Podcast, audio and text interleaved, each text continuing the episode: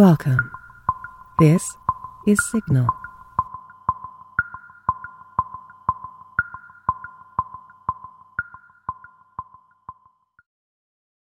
Dagon by H.P. Lovecraft. I am writing this under appreciable mental strain, since by tonight I shall be no more.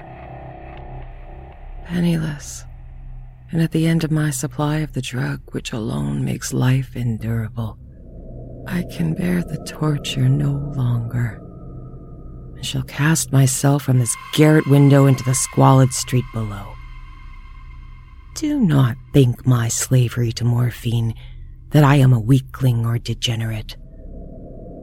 When you have read these hastily scrawled pages, you may guess, though never fully realize, why it is I must have forgetfulness or death. It was in one of the most open and least frequented parts of the broad Pacific that the packet of which I was a supercargo fell victim to the German sea raider. The Great War was at its very beginning, and the ocean forces of the Hun had not completely sunk into their degradation.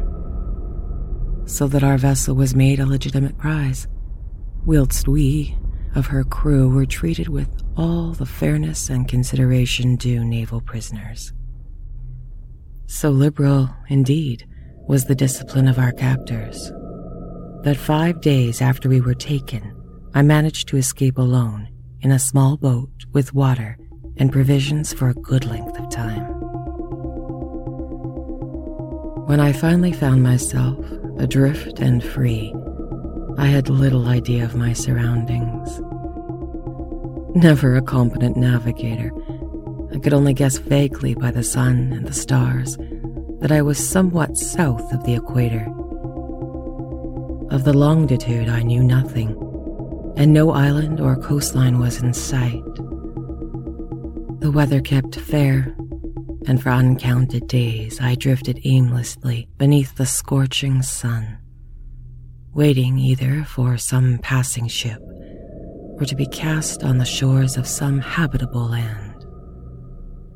But neither ship nor land appeared, and I began to despair in my solitude among the heaving vastness of the unbroken blue. The change happened whilst I slept. Its details I shall never know, for my slumber, though troubled and dream infested, was continuous. When at last I waked, it was to discover myself half sucked into a slimy expanse of hellish black mire which extended about me in monotonous undulations as far as I could see, and in which my boat lay grounded some distance away. Though one might imagine my first sensation would be of wonder at so prodigious and unexpected a transformation of scenery, I was in reality more horrified than astonished. For there was in the air and in the rotting soil a sinister quality which chilled me to the very core. The region was putrid with the carcasses of decaying fish and of other less describable things which I saw protruding from the nasty mud of the unending plain. Perhaps I should not hope to convey in mere words the unutterable hideousness that can dwell in absolute silence and barren immensity. There was nothing within hearing, and nothing in sight save the vast black slime Yet the very completeness of the stillness and the homogeneity of the landscape oppressed me with nauseating fear. The sun was blazing down from the sky, which seemed to me almost black in its cloudless cruelty, as though reflecting the inky marsh beneath my feet. As I crawled into the stranded boat, I realized only one theory could explain my position. Through some unprecedented volcanic upheaval, a portion of the ocean floor must have been thrown to the surface, exposing regions which for innumerable millions of years had lain hidden under unfathomable watery depths. So great was the extent of the new land which had risen beneath me that I could not detect the faintest noise of surging ocean, strain my ears as I might. Nor were there any seafowl to prey upon the dead things. For several hours I sat thinking or brooding in the boat, which lay upon its side and afforded a slight shade as the sun moved across the heavens.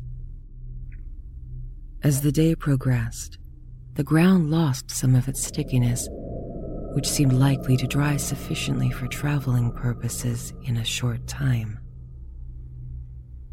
That night I slept but little, and the next day I made myself a pack containing food and water, preparatory to an overland journey in search of the vanished sea and some possible rescue. On the third morning, I found the soil dry enough to walk upon with ease. The odor of the fish was maddening, but I was too much concerned with graver things to mind so slight an evil, and set boldly for an unknown goal.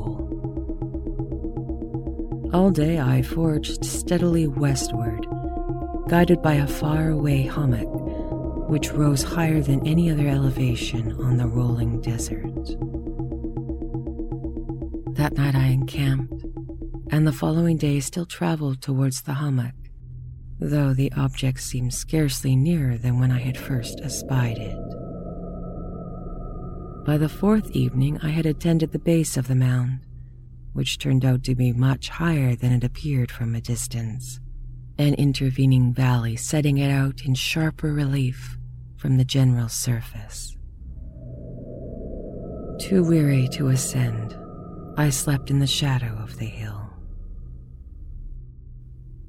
I know not why my dreams were so wild that night, but ere the waning and fantastically gibbous moon had risen far above the eastern plain, I was awake in a cold perspiration, determined to sleep no more. Such visions as I had experienced were too much for me to endure again. And in the glow of the moon, I saw how unwise I had been to travel by day. Without the glare of the parching sun, my journey would have cost me less energy. Indeed, I felt quite able to perform the ascent which had deterred me at sunset. Picking up my pack, I started for the crest of the eminence. I have said that the unbroken monotony of the rolling plain was a source of vague horror to me. But I think my horror was greater when I gained the summit of the mound and looked down the other side into an immeasurable pit or canyon whose black recesses the moon had not yet soared high enough to illumine. I felt myself on the edge of the world, peering over the rim into fathomless chaos of eternal night. Through my terror ran curious reminiscences of Paradise Lost and of Satan's hideous climb through the unfashioned realms of darkness. As the moon climbed higher in the sky, I began to see the slopes of the valley were not quite so perpendicular as I had imagined. Ledges and outcroppings of rock afforded fairly easy footholds for a descent, whilst, after a drop of a few hundred feet, the declivity became very gradual. Urged on by an impulse I cannot definitely analyze, I scrabbled with difficulty down the rocks and stood on the greater slope beneath, gazing into the Stygian depths where no light had yet penetrated. All at once, my attention was captured by a vast and singular object on the opposite slope, which rose steeply about a hundred yards ahead of me.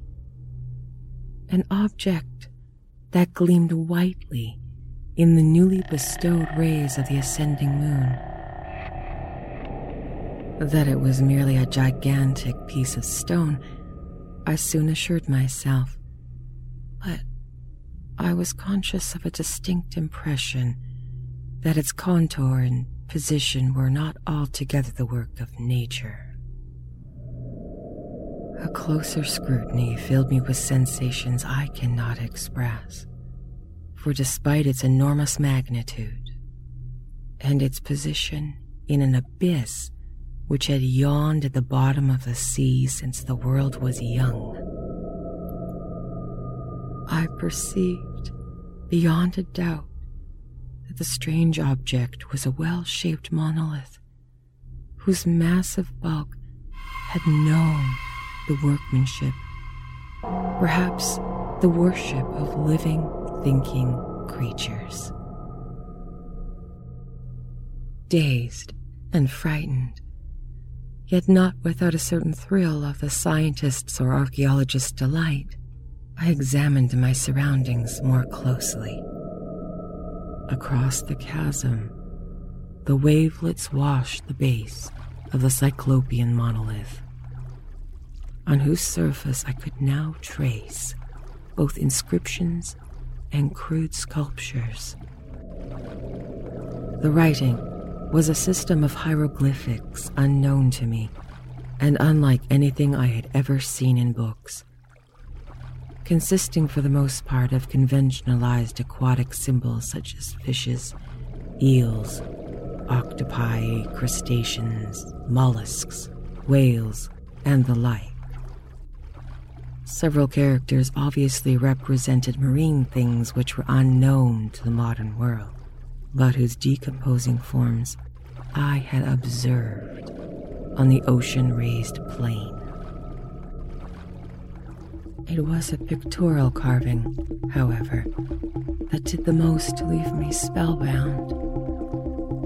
Plainly visible across the intervening water on account of their enormous size were an array of bas reliefs whose subjects would have excited the envy of a Doré.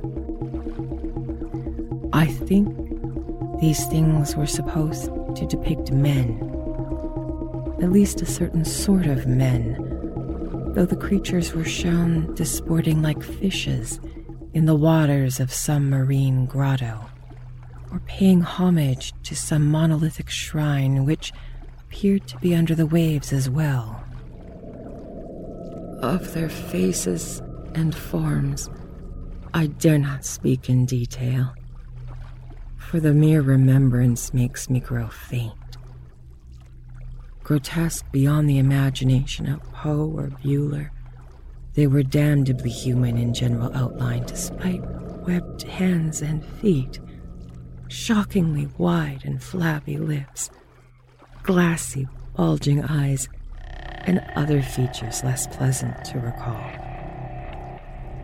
Curiously enough, they seem to have been chiseled badly out of proportion to their scenic background. For, for one of the creatures was shown in the act of killing a whale, represented but a little larger than himself. I remarked, as I say, their grotesqueness and strange size. But in a moment I decided they were merely the imaginary gods of some primitive fishing or seafaring tribe. Some tribe whose last descendant had perished eras before the first ancestor of the Piltdown or Neanderthal man was born. Awestruck at this unexpected glimpse into the past, beyond the conception of the most daring anthropologist. I stood musing, whilst the moon cast queer reflections on the silent channel before me. Then suddenly, I saw it. With only a slight churning to mark its rise to the surface, the thing slid into view above the dark waters. Vast, Polyphemus like and loathsome, it darted like a stupendous monster of nightmares to the monolith, about which it flung its gigantic scaly arms. And while it bowed its hideous head and gave vent to certain measured sounds, I think I went mad then. Of my frantic ascent of the slope and cliff, and of my delirious journey back to the stranded boat, I remember little. I believe I sang a great deal and laughed oddly when I was unable to sing. I have distinct recollections of a great storm some time after which I reached the boat. At any rate, I know I heard pearls of thunder and other tones which nature only utters in her wildest moods. When I came out of the shadows, I was in a San Francisco hospital, brought thither by the captain of the American ship which had picked up my boat mid ocean. In my delirium, I had said much, but found my words had been given scant attention. Of any land upheaval in the Pacific, my rescuers knew nothing. Nor did I deem it necessary to insist upon a thing which I knew they could not believe. Once, I sought out a celebrated ethnologist and amused him with peculiar questions regarding the ancient Philistine legend of Dagon, the fish god. But soon perceiving he was hopelessly conventional, I did not press my inquiries. It is at night, especially when the moon is gibbous and waning, that I see the thing. I tried morphine but the drug is only given transient surcease and has drawn me into its clutches as a hopeless slave. So now I am to end it all. Having written a full account for the information or for the contemptuous amusement of my fellow man. Often I ask myself if it could not all have been pure phantasm a mere freak of fever as I lay sun stricken and raving in an open boat after my escape from the German man of war. This I ask myself. But ever does there come before me a hideous, vivid vision in reply. I cannot think of the deep sea without shuddering at the nameless things that at this very moment may be crawling and floundering in its slimy bed, worshipping their ancient stone idols and carving their own detestable likenesses into submarine obelisks of water soaked granite. I dream of a day when they may rise above the billows to drag down in their reeking talons the remains of a puny, war exhausted mankind. Of a day when the land shall sink and the dark ocean floor shall ascend amidst the universal pandemonium. The end is near. I hear a noise at the door, as of some immense slippery body lumbering against it